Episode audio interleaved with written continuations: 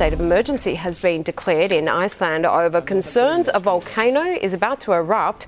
A town nearby has been evacuated, and parts of the country's southwestern peninsula have been rattled by earthquakes. Experts say an eruption could happen at any time within the next couple of days. Meanwhile, Italy's Mount Etna has roared to life, spewing lava and putting on a show. No homes are under threat, but ash fallout has been reported in the town of Milo, directly below the volcano.